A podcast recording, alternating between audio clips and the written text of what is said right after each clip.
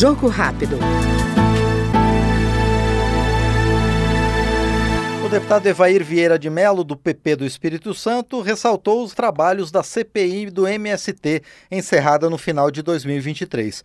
Na avaliação do parlamentar, a comissão revelou a conivência do poder público com as invasões de terra promovidas pelo movimento. Foi um momento importante para que pudéssemos escancarar a cumplicidade do governo federal, do governo Lula, com o MST e os seus agregados, a Frente Nacional de Luta, liderado aí pelo Zé Rainha, mostrando que o MST, o PT, o Partido dos Trabalhadores e o governo Lula são coniventes com essas invasões de terra que naturalmente trazem muita insegurança no campo brasileiro.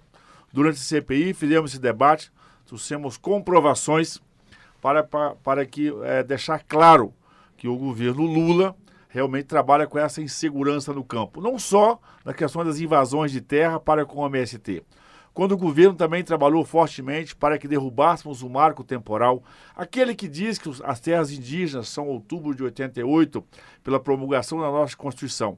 E o governo, junto com o Judiciário, trabalhou para acabar com esse marco temporal fica claro e comprovado a irresponsabilidade do governo federal junto com o setor da agricultura, da agropecuária brasileira. Nós trabalhamos tanto na CPI do MST para desmascarar né, essa, essa, essa ligação, essa forte essa ligação umbilical do governo federal com o MST, com o Zé Rainha, com o Stedre, para poder mostrar realmente que o governo federal está submisso às vontades e às ordens do MST, que mesmo tendo as nossas ações, o tempo todo enquadrou e fez com que o governo ficasse de joelho. E conseguimos também um avanço dentro dessa linha da segurança no campo, é, derrubar o veto do marco temporal e restabelecer a segurança no campo de todo o Brasil. Nós ouvimos a opinião do deputado Evair Vieira de Melo, do PP do Espírito Santo, nesta edição do Jogo Rápido.